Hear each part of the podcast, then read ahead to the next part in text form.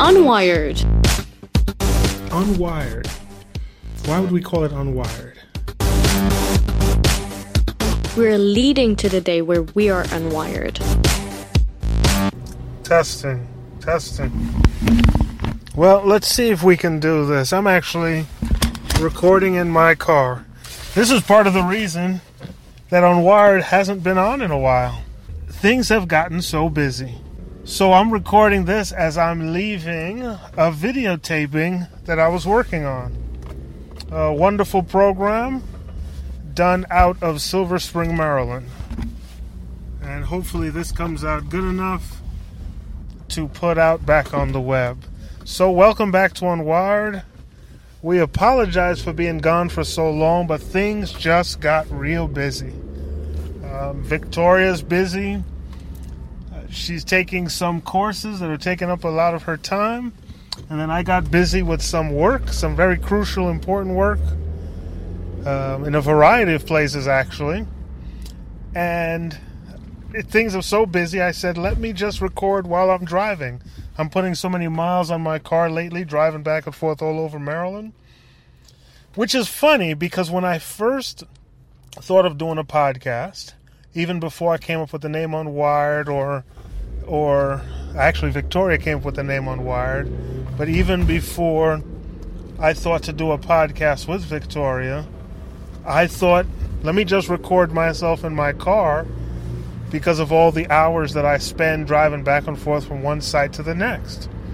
And it's so funny that it's almost coming around in a circle where this is the only way I seem to be able to get a podcast recorded. So I got about a 25 minute drive. Let's see what we can talk about today on Unwired. So, one of the things that we're working on is a couple of AV installations across the state of Maryland, and that has taken up a tremendous amount of my time.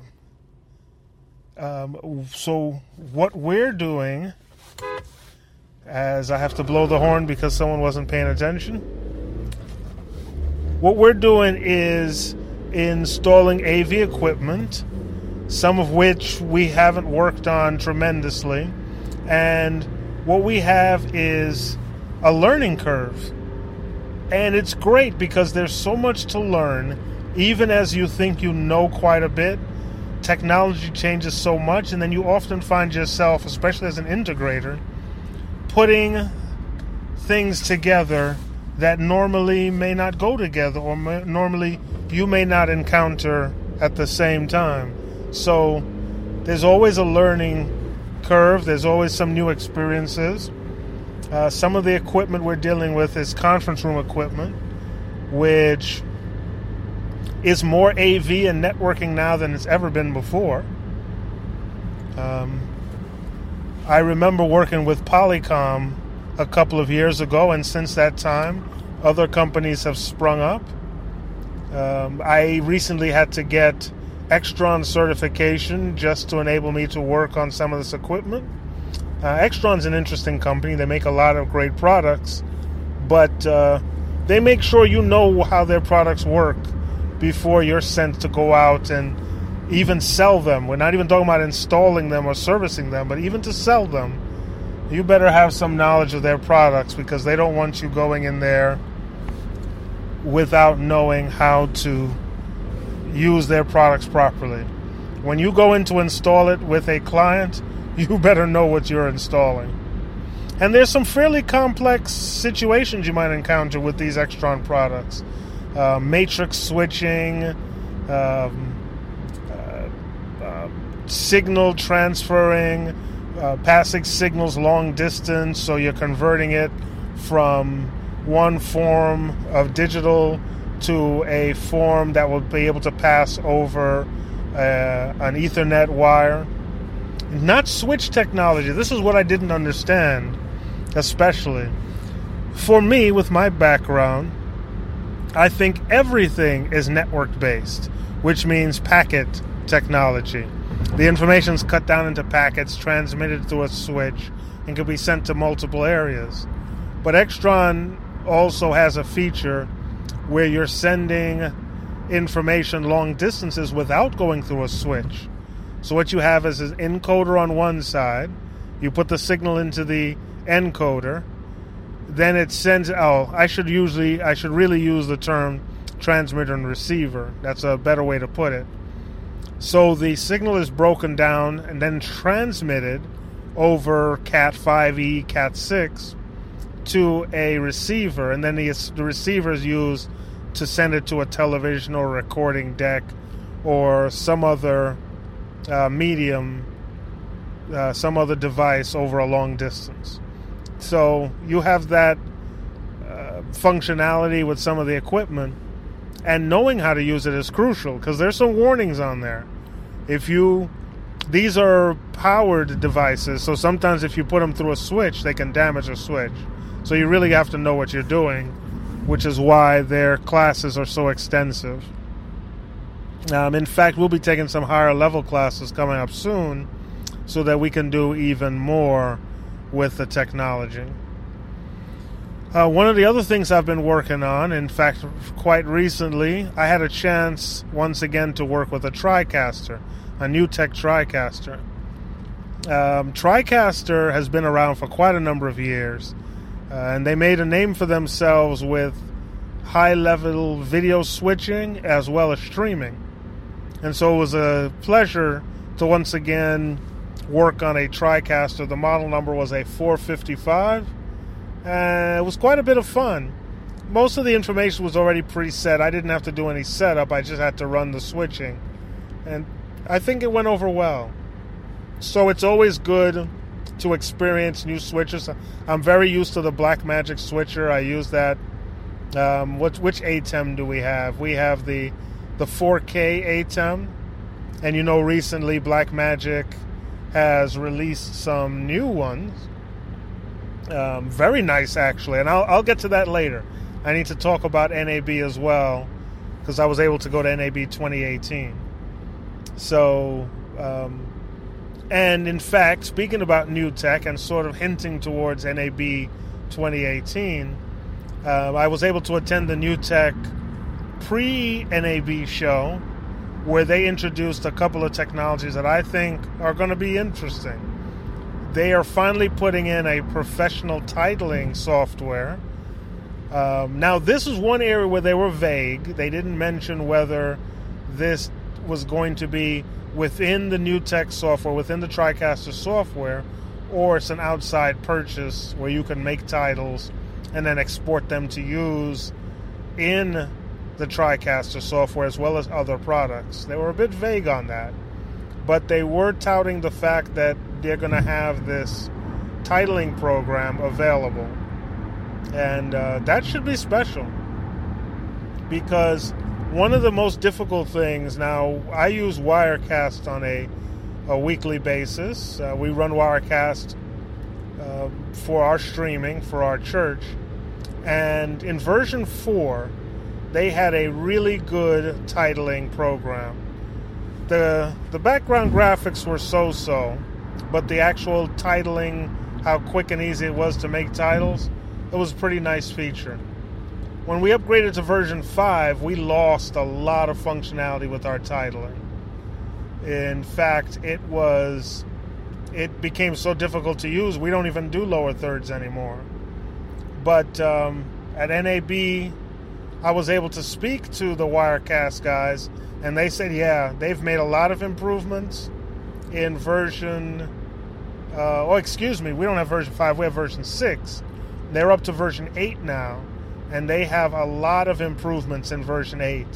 And in fact, in version 9, which is just in its beta form, they're going to be even moving to new, uh, NewBlue, which is a well-known name in titling software. Sony Vegas has added it. Um, Pinnacle has had it for a couple of years. But NewBlue is supposed to be really good at creating titles. They even make separate third party software you can use with any of the NLEs on the market.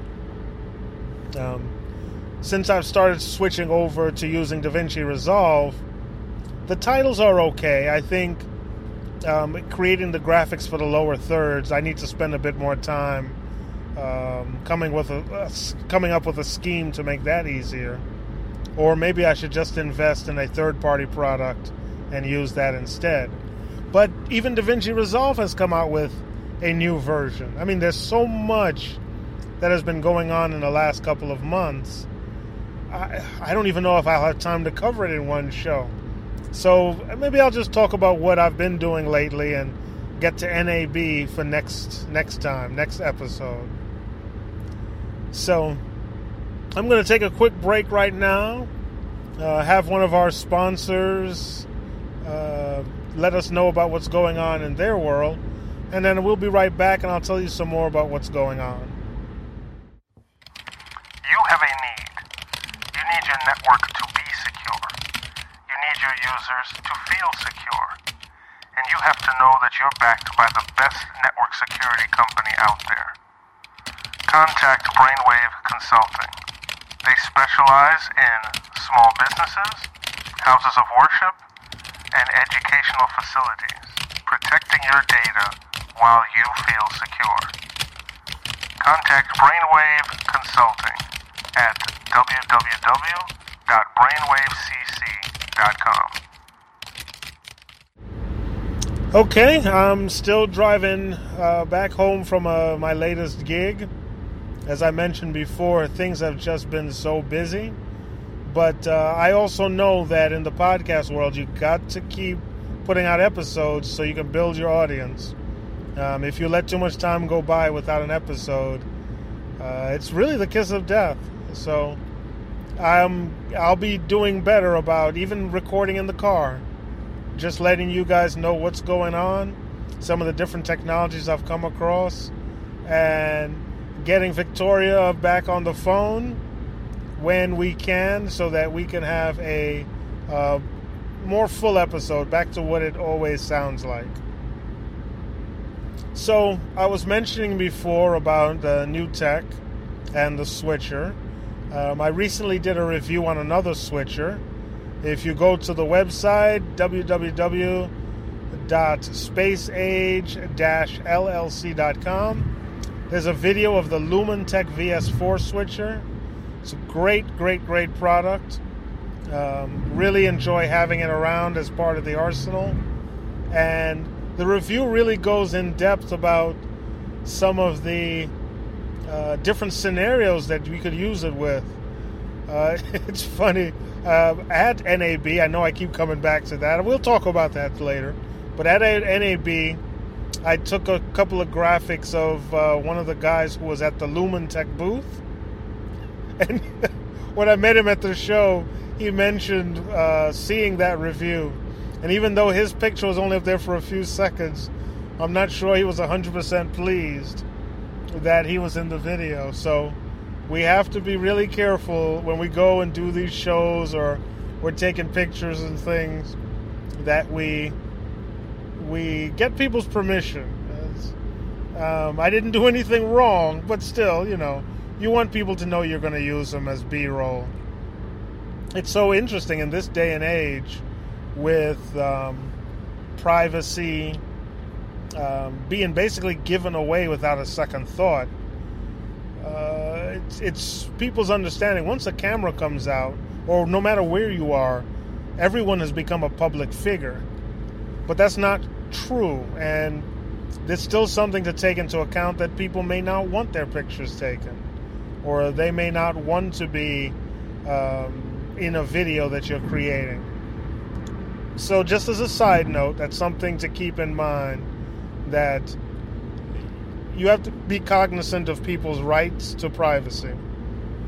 Whether or not you just bought a new $3,000 camera or not, people still have a right to privacy. So remember that. Um, so, some of the other things that we've been working on lately is uh, I'm working on this series, uh, videography series, which I need to get back into the editing station and edit. I was talking about um, DaVinci Resolve 15 being released. I downloaded the beta, but come to realize that it only works on Windows 10. Um, in fact, from um, 4.14.3, I believe it was. DaVinci Resolve only works on Windows 10, and I've been really reluctant to edit to bring my machines up to Windows 10 for a variety of reasons. Number one being the annoying habit of uh, doing updates in the middle of something important. It just demands to do an update and it'll halt your system up for quite some time to do a security update, um, which I like to go back to the old days when I can control what my computer does rather than my computer trying to control what I do and when I do it. Um, yeah, I just like things that way. If I pay for a product, I want to have some control over it. So, um, I've been reluctant to go to Windows 10, but I do have one machine with Windows 10 on it. So I installed DaVinci Resolve 15 and I've been using it. And I don't know if you know this, but they've added their 3D um, compositing program called Fusion. Now it has basically a Fusion Light within DaVinci Resolve. And that's really a big deal. That's almost as if Adobe Premiere put a light version of After Effects into Premiere Pro. That that would be significant. Being able to composite video and text um, directly in the program. Now I know there's certain things you can do with video and text already, but this is a step up from that. So DaVinci Resolve made that announcement recently, as well as a couple of, I mean, they're releasing a lot of products all at one time. They're a camera shader, which is going to be great for the broad, broadcast side. You know, they a few months ago they released their broadcast camera, which is an Ursa Mini Pro with uh, kind of a slant towards broadcasting. So you have um, they're eschewing the shallow depth of field for a more broadcast friendly wide depth of field. Then there's also the the move to there's also a move to um, mini converters. What these mini converters do is allow you to change HDMI to SDI, but they're doing cross changes. They're also doing scaling with the cross changes. Now, all that may sound complicated. After all, this is Unwired, and we're trying to explain to you uh, in the most simplest terms all this technology that's out there. So the scaling along with the mini converter is a big deal. I can take a camera that's HDMI only and put it in an environment that's SDI without any loss of quality.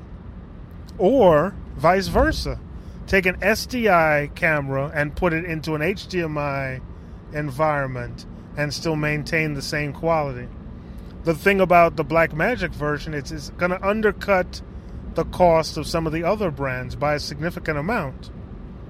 Now, if you're familiar with Blackmagic, you know two things. One, their products do not ship immediately or when they make their announcements. Sometimes it takes their products quite a few months to ship. And then, two, that lower price has caveats. So you're not always going to get a product as good as, say, Decimator, who makes a cross converter, which I have quite a few of. The Decimator is an excellent product at its price range. So the um, the fact that Blackmagic is making one to undercut the cost, it, it may work in their favor, but it could also be something to look out for whether the quality control will still be there. So that's something to keep in mind. Is it worth you saving 30 $40 but to get an inferior product? Think about it. It's something to consider. Cost is not always the determining factor when it comes to equipment such as this, which I'm learning, which is another story I can tell you about backpacks and taking inferior backpacks through an airport. yeah, maybe I'll take a break and come right back to that. And then I'll, I, I think I'll wrap up with that story. You are listening to Unwired. When I'm in the Washington, D.C. area, and even when I'm all around traveling, and I need my gear quick, I contact Sandy Audiovisual, operating out of Laurel, Maryland. You have access to over 300 different brands of equipment, and they can get it shipped to you quick, fast, and in a hurry. Once again, that's Sandy Audiovisual, www.savweb.com. That's www.savweb.com.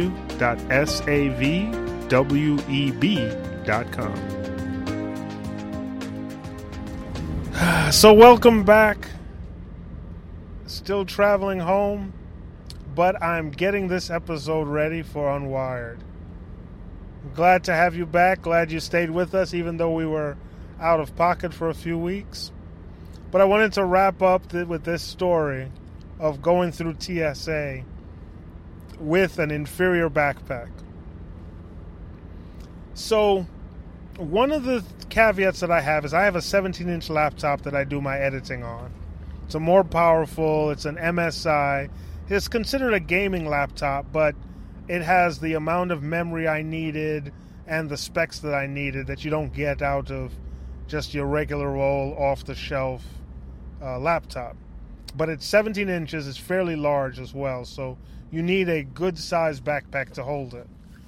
So I did my searching and I got a what I thought was a decent one. It's hard to tell when you're buying online, but I got a decent backpack to use to carry around my cameras and this laptop.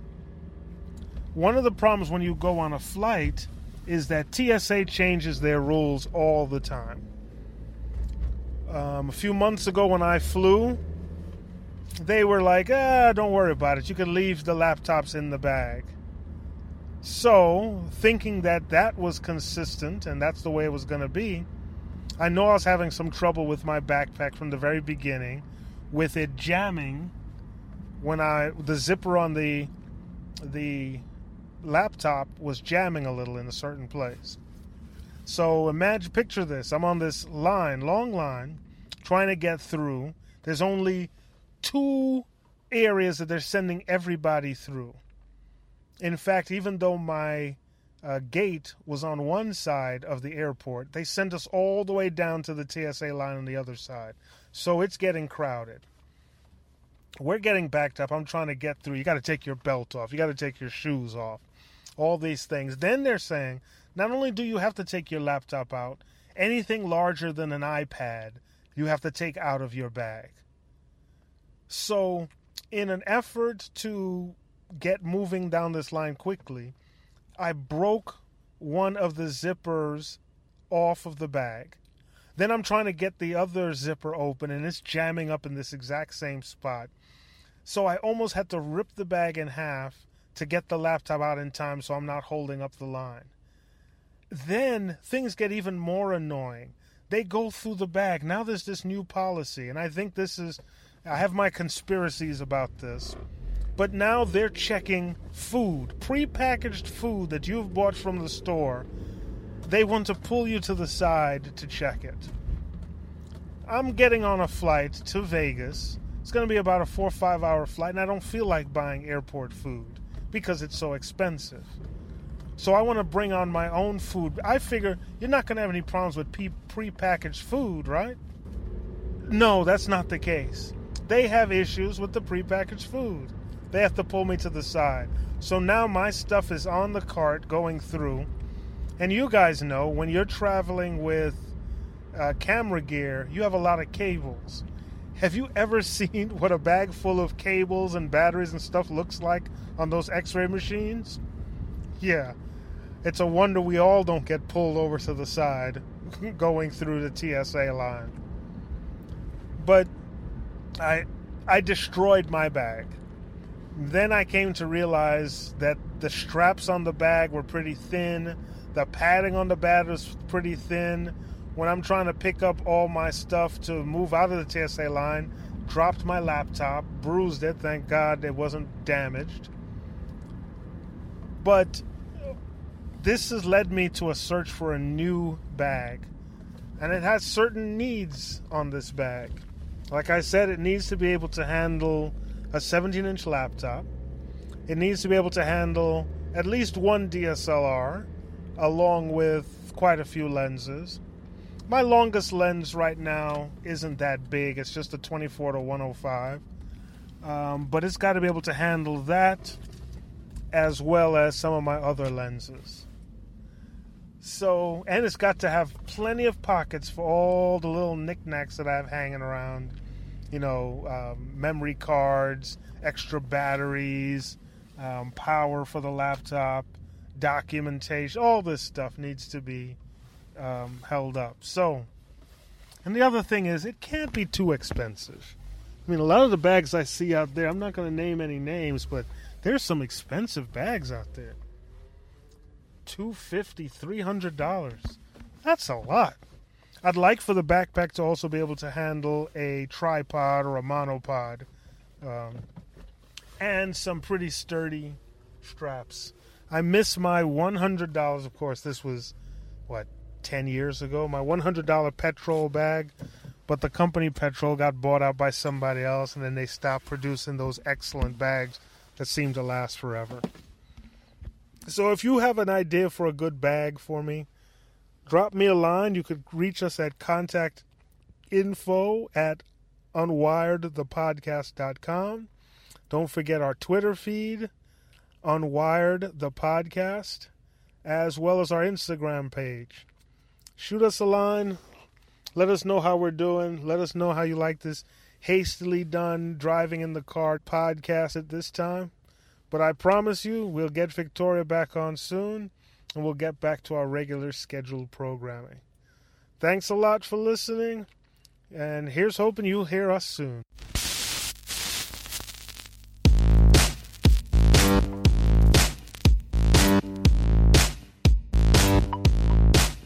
Unwired.